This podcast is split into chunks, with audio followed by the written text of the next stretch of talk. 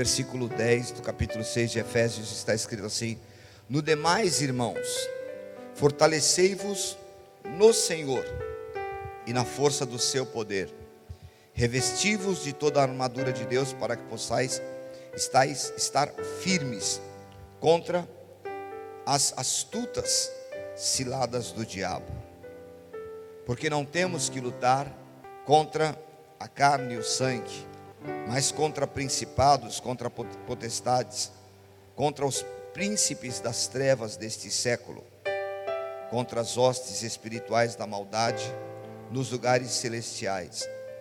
Portanto, tomai toda a armadura de Deus, para que possais resistir no dia mau, e havendo feito tudo, ficar firmes. Estais, pois, firmes, tendo cingido os vossos lombos com a verdade, e vestida a couraça da justiça, e calçados os pés na preparação do evangelho da paz, tomando sobretudo o escudo da fé, com o qual podeis apagar os dardos inflamados do maligno.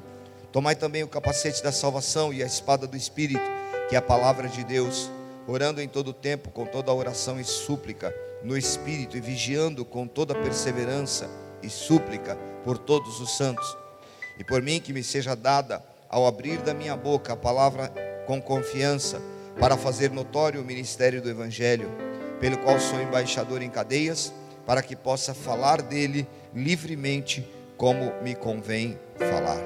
Senhor, em nome de Jesus, este lugar é teu, Senhor, e a palavra que nós queremos ministrar é para que as pessoas possam ser abençoadas, ó Deus, transformadas neste lugar. Por isso, em nome de Jesus, fala aos nossos corações. Ministra, Senhor, o teu poder, para que sejamos restaurados, para que sejamos ensinados, e que nós possamos conhecer o Evangelho que transforma, que restaura a vida do ser humano. Por isso, em nome de Jesus, usa a minha vida mais uma vez. Faz o entendimento desta palavra fluir no meio do teu povo. Eu te peço em nome de Jesus. Amém e amém. Glória a Deus. Aleluias. Aleluias. E esses dias eu li um comentário de alguém que dizia assim: naquele tempo o evangelho era verdadeiro. E eu confesso a vocês que tem uma certa resistência em crer no evangelho daquele tempo e o evangelho desse tempo, porque isso é antibíblico. A palavra diz que ele é o mesmo ontem, hoje e será eternamente. Jesus Cristo é o mesmo sempre. Os homens é que mudam, os homens é que adaptam a sua vida, o seu evangelho, e fazem disso a sua verdade, mas Jesus Cristo não muda. E foi exatamente pensando nisso que eu estava estudando esses dias do evangelho da frase de efeito, aqueles que fazem do evangelho uma frase de associação ao sucesso, associação ao tudo vai bem, como respostas prontas, dão aos homens, às pessoas, aquelas frases de motivação, usando a Bíblia, infelizmente usando a Bíblia, mas usando a palavra de Deus com o objetivo de favorecer, manipular, fazer as pessoas não entenderem o que é realmente servir e andar com Deus, e as pessoas então são levadas a uma superfície, elas têm uma relação cultânea com Deus. Eu estou sentindo Deus aqui, porque a minha pele está quente, está fria, por isso ou por aquilo. E Deus não se move com ninguém por relação cultânea. Deus não se move simplesmente porque você sentiu na tua pele. Ele quer ser sentido na essência. E Ele quer mudar a tua história, Ele quer mudar a tua vida. Frases que soam como defesa: não toque no ungido. Frases que levam as pessoas a ter um senso de que, isso está na Bíblia, só Deus pode julgar os homens. Não julgueis para que não sejais julgados. E aí o irmão está se acabando no pecado lá, e aí alguém vem e usa a Bíblia: não julgueis para que não sejais julgados. E aí vem o escândalo, vem a derrota, vem o problema. Nós precisamos curar a nossa vida, a nossa relação com Deus, como cristãos, como igreja, porque A inversão de tudo isso é que muitas vezes as pessoas são tomadas de um poder, de um evangelho, de um sentimento que não está na palavra de Deus, e eles imaginam então que Deus deixou de fazer isso ou fazer aquilo, e eles se frustram. Eles imaginam que Deus errou em algum instante, porque Deus não fez aquilo que veio debaixo de uma emoção. Eu profetizo e a pessoa recebe aquela verdade profética, e de repente a verdade profética não aconteceu, porque ela era carnal, ela não era do Espírito, e a pessoa então se frustra porque não recebeu de Deus, recebeu na sua pele, sentiu no seu corpo, e as coisas não andam assim com Deus. Vida com Deus é uma vida profunda. E Satanás, ele não perde tempo. Uma frase dessa, quando é usada, e dá a sensação de que Deus está agindo, dá o sentimento de que Deus falou, e as pessoas então começam a argumentar em cima disso ou daquilo. Estas frases dirigidas, elas são muito bem usadas por políticos, elas são muito bem usadas em reuniões motivacionais. Elas incentivam, fazem pessoas, às vezes empresas inteiras, mudarem o seu resultado mensal por causa de uma palestra. E eu sei exatamente do que estou falando, porque participei de muitas palestras motivacionais, campanhas de qualidade. Mas evangelho não é isso. Evangelho é poder de Deus, evangelho é transformação de vida, evangelho é a essência que faz com que eu e você tenhamos o entendimento de que Jesus Cristo veio, e agora a nossa vida, ela nele não está mais em conexão com as coisas do mundo, e que nós definimos a nossa caminhada com ele, e agora nós estamos em guerra com o mundo, nós estamos enfrentando todo principado, potestade, nós estamos lutando contra toda e qualquer ação que Satanás queira implantar contra a nossa casa, a nossa vida, a nossa família. E é assim que nós devemos nos posicionar, não simplesmente receber uma frase, algo bonito, e dizer: eu tudo posso naquele que me fortalece. E aí entendemos que podemos, e nos esquecemos que Satanás continua lutando, ele continua com todo afinco, querendo roubar, matar e destruir. Usamos uma frase que está na Bíblia, e que é a verdade da palavra do Senhor, mas que não é a nossa verdade, e nós vamos corrigir isso em nome de Jesus, porque o Senhor não nos quer motivados, ele nos quer salvos, ele nos quer transformados pela pregação do Evangelho. E se isso acontecer em nós, então certamente nós estaremos vencendo pessoas que, tomadas por um espírito enganador, muitas vezes têm uma palavra nos seus lábios, mas não confiam, não seguem, não servem, não andam com Deus, e não estão exatamente lutando contra demônios, estão sendo usados por eles para enganar, para mentir, e para fazer com que o evangelho seja deturpado. A Bíblia diz no livro de 1 Timóteo, no capítulo 4, diz assim: mas o Espírito expressamente diz que nos últimos tempos alguns apostatarão da fé, dando ouvidos a espíritos enganadores e a doutrinas de demônios. Como é que alguém pode pregar uma doutrina enganadora e ganhar a muitos? É o que a Bíblia nos ensina, é o que a Bíblia nos mostra, e nós temos que, nesse tempo, nos dispor para confrontar essas estruturas que têm se estabelecido, e elas vêm recheadas dessas motivações que não estão na palavra do Senhor, mas são frases retiradas da palavra, textos que são usados dentro de um contexto, mas que não expressam a genuína verdade do Evangelho de Jesus Cristo. É por isso que muitos idosos, pessoas que conviveram com o evangelho, um evangelho quase que radical, eles dizem: naquele tempo não tinha isso na igreja, e eles às vezes ficam escandalizados.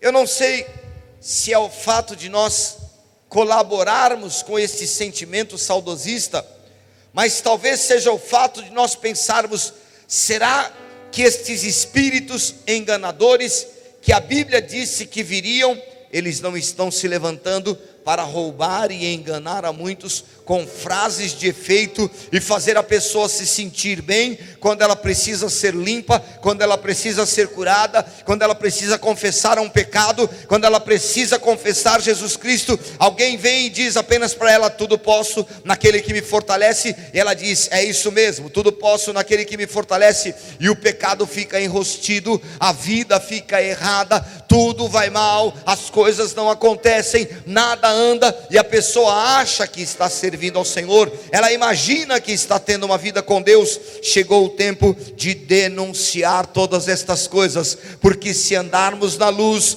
é o que diz a Bíblia, como Ele na luz está, nós temos comunhão.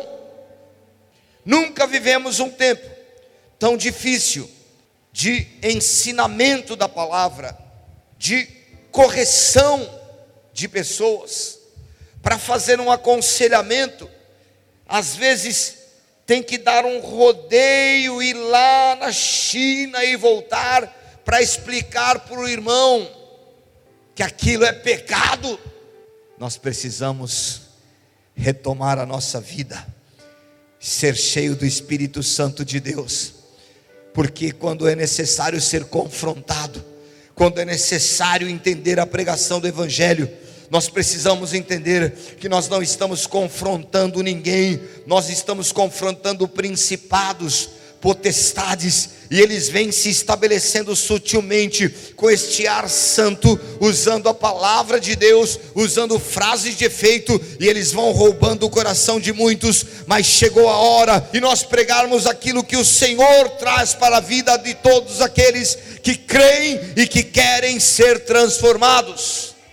Filhos do engano são aqueles que se levantariam nesse tempo, diz a Bíblia, para trazer esse evangelho corrompido, favorecido por todo tipo de sentimento de que tudo vai bem.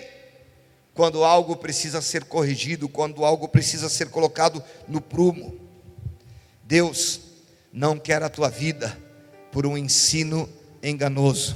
Ele quer que você creia no evangelho genuíno.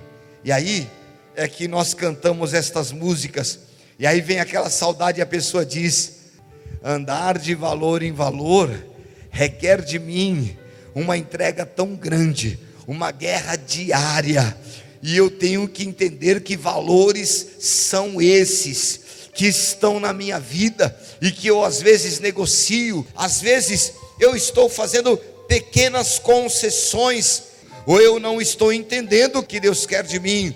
Tudo posso naquele que me fortalece, mas eu não estou me posicionando para entrar neste evangelho genuíno que restaura o meu caráter, a minha vida, o meu corpo, que transforma a minha opinião naquilo que o Senhor quer que eu viva.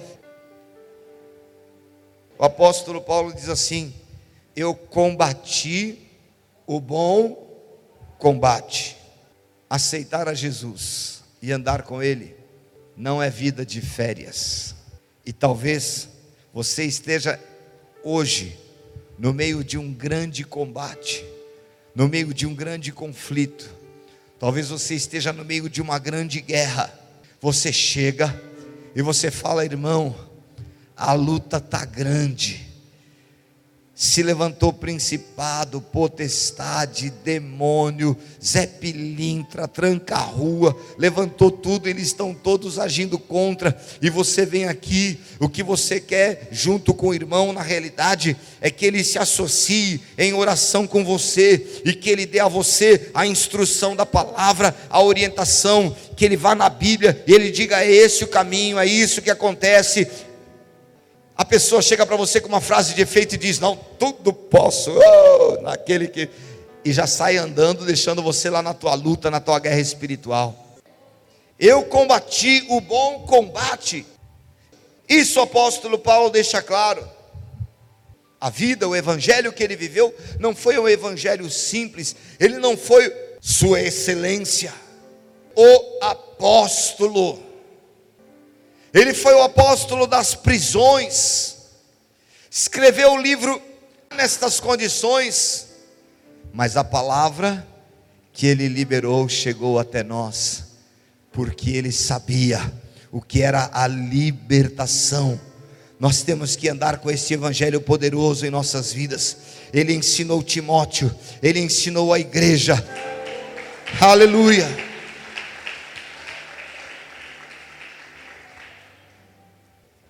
Se eu não manifestar isso, eu vou transformar o evangelho numa superficialidade boçal. E daqui a pouco, um monte de gente bacana vai estar por aí dizendo: tudo posso naquele que me fortalece. Eu vi aqui nesses dias, e eu fiquei pensando: meu Deus, a tua palavra diz, as pedras clamarão. Mas um show que aconteceu em algum lugar, e alguma confusão estava acontecendo lá embaixo, e o pagodão, e requebra daqui, não sei o que dali, e de repente o cantor vai lá, no meio de toda essa baixaria, ele fala: está repreendido aí, viu, porque aqui tem Deus. Oi, opa, tem alguma coisa errada aí. Alguém já ouviu esse negócio aí? Já ouviu? Tem um sujeito que vai lá e ele fala: está repreendido aí, porque aqui tem Deus, aqui é povo de Deus. Oi, oh, tem alguma coisa. Quando o evangelho alcançar a tua vida, e você vai perceber que evangelho é luta diária contra demônios, para que eles saiam da vida de alguém que está sendo assolado, e você esteja o tempo todo guerreando. Por isso o apóstolo Paulo diz: olha, por isso nós temos que cingir os nossos lombos com o cinturão da verdade. Certamente os olhos dele estavam nos soldados romanos, que quando iam para a guerra, eles colocavam em volta aqui, porque era a região mais facilmente atacada no ambiente de guerra. Por isso eles revestiam esta área com cinturões. E o apóstolo Paulo fala: olha, nós devemos revestir com o cinturão da verdade. Satanás pode tentar atacar de todo lado, ele pode tentar vir e assolar a tua vida, mas se você está revestido com esta verdade, com esta condição que está na palavra do Senhor, ele nunca terá poder sobre a tua vida. Amém? Esse apóstolo Paulo, ele traz um ensinamento tão grande nesse mesmo texto, que ele diz: a nossa luta não é contra a carne, é verdade, mas isso não era uma frase de efeito. Olha, nós estamos lutando contra demônios, então você fique esperto. Nós lutamos todos os dias, em todo o tempo, e Satanás fica o tempo todo ao derredor, buscando a quem possa. Ele está querendo tragar a tua vida, ele está querendo roubar os teus sonhos, ele está querendo minar a tua fé, ele está querendo tirar você do centro da vontade de Deus, e você precisa estar revestido, porque ele vem para tentar te atacar, e na palavra está escrito que eu preciso me revestir da verdade. Em segundo, o apóstolo Paulo diz: a couraça que nos reveste, a couraça que nos cobre, atacados por todo tipo de sentimento, porque muitas vezes a nossa alma está tão carente de um acolhimento da deformação, que a gente não vem para a igreja, porque nós queremos ouvir palavra de Deus, nós queremos ouvir alguém dizendo: tudo posso naquele que me fortalece. E a tua alma deformada só guarda isso, ela não guarda que você tem que lutar, ela não guarda que existem demônios que estão afrontando a tua vida. Você fica apenas: tudo posso, ah, tudo posso. E você vai para essa academia cristã gospel e dizendo: tudo posso, tudo posso. E o diabo vem dar uma rasteira, porque você esqueceu de lutar. Esse sentimento precisa ser revestido por fé. Ataques sentimentais leva ao isolamento, leva ao roubo, faz você ficar fraco na fé, tira as tuas convicções, coloca em dúvida a tua vida com Deus. Em nome de Jesus, comece a lutar, porque já passou do tempo e já passou da hora, porque o diabo nunca deixou de lutar contra ninguém, ele luta incansavelmente. Em nome de Jesus, lute pela tua conquista, pelo teu sonho, vença os sentimentos deformados do fracasso, do medo, os sentimentos deformados do desprezo, vença o sentimento deformado da tristeza, lute, porque em Cristo você pode vencer esta situação, e por fé você pode conquistar uma vitória poderosa em Cristo Jesus. E ele diz ainda mais: nós temos que ter os nossos pés calçados na preparação do Evangelho. Que Evangelho que está preparando a tua vida? Que Evangelho que você tem ouvido e que prepara você apenas para uma área e para outra área não? Eu tenho algumas reservas contra igrejas especialistas. Algumas dizem que são especialistas na quebra de maldições, outras são especialistas na cura divina, outras são especialistas somente na transformação de vícios, de pessoas viciadas. E Jesus Cristo nunca foi especialista em nada, ele era generalista, ele pregava o evangelho que mudava a vida de A, B, C, D, e ele fazia qualquer um ser transformado. Por isso, a preparação do evangelho não pode transformar você em tal área. Eu só faço isso, eu só faço aquilo, eu só faço aquilo outro. Você prega evangelho e o poder de evangelizar transforma vidas. Na preparação do evangelho, uma das áreas mais difíceis aqui da igreja, que é a EBD, a escola da boa dormida.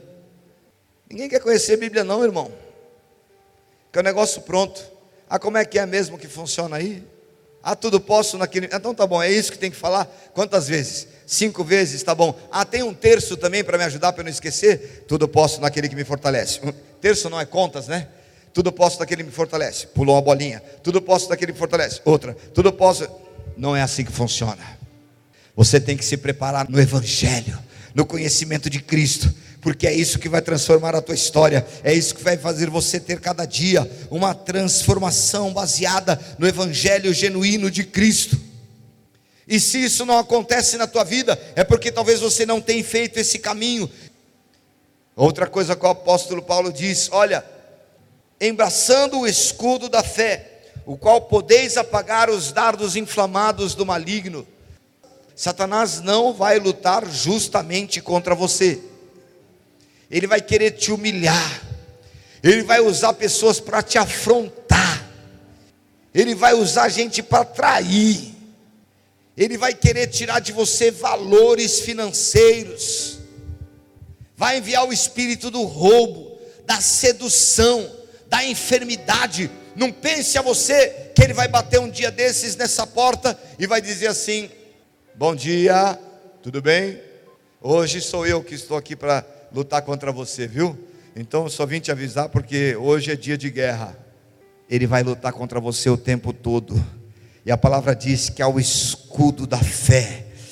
E a Bíblia diz que ela nos leva a nos defender contra os dardos que vêm contra nós o tempo todo para nos atingir. Você está lá trabalhando e não teve tempo de orar, ele vai lá, pega um dardo inflamado e lança contra você, e de repente você já está todo atacado e você nem sabe que estes dardos estão vindo contra você para te roubar. O apóstolo Paulo ainda diz assim: tem o capacete da salvação. A nossa mente é um campo de batalha. Aqui acontecem as maiores guerras, onde Satanás fica lutando, jogando contra você sentimentos, confirmações, confusões mentais. Eu imagino o apóstolo Paulo escrevendo sobre esse texto, quando ele diz: coloque aí o capacete da salvação. Ele estava numa prisão, mas ele foi chamado para ser pregador. Ele estava em cadeias, mas ele tinha que escrever e edificar uma igreja inteira. E ele não estava lá porque ele era um homem merecedor de cadeias. Ele estava lá pelo evangelho que tinha alcançado a vida dele. Por isso ele tinha que preservar a sua mente. Estou fraco na fé, Tudo posso, irmão, naquele que me fortalece. Eu sei, é verdade, está na Bíblia. Dobre o joelho, clame ao Senhor. Não fique esperando que Deus vai fazer um anjo, como nós estamos em tempos modernos. Deus vai fazer um anjo portador de WhatsApp, mandar uma mensagem de incentivo para você. Esse veio de Deus. Não, não veio de Deus. Isso é mensagem de incentivo. Evangelho é poder de Deus. Vai buscar Deus, clamar ao Senhor. E por último, a espada. Aliás, nesse conjunto todo aqui, a espada é a única arma de ataque. Colete, capacete, sandália, tudo é para proteção, mas a espada é ataque. A espada é a palavra de Deus. É isso que você tem que ter, porque com essa palavra você vai começar a transformar a tua história. Use a palavra de Deus quando você precisar pessoalmente, use a palavra de Deus quando alguém pedir a você um direcionamento, mas não dê só a frasezinha de efeito. Pregue o evangelho genuíno. Mas que sabor que eu tenho de ver na palavra de Deus aquilo que pode ter restauração de vida, de transformação. Eu nunca me esqueço que uma vez entrou aqui uma pessoa e ela tinha uma sentença condenatória, a Nirânia. Eu estava aqui, ela entrou, ela já estava condenada, só faltava sair o pedido de prisão, e ela estava orando desesperada, mas pela palavra do Senhor eu comecei a ministrar a vida dela.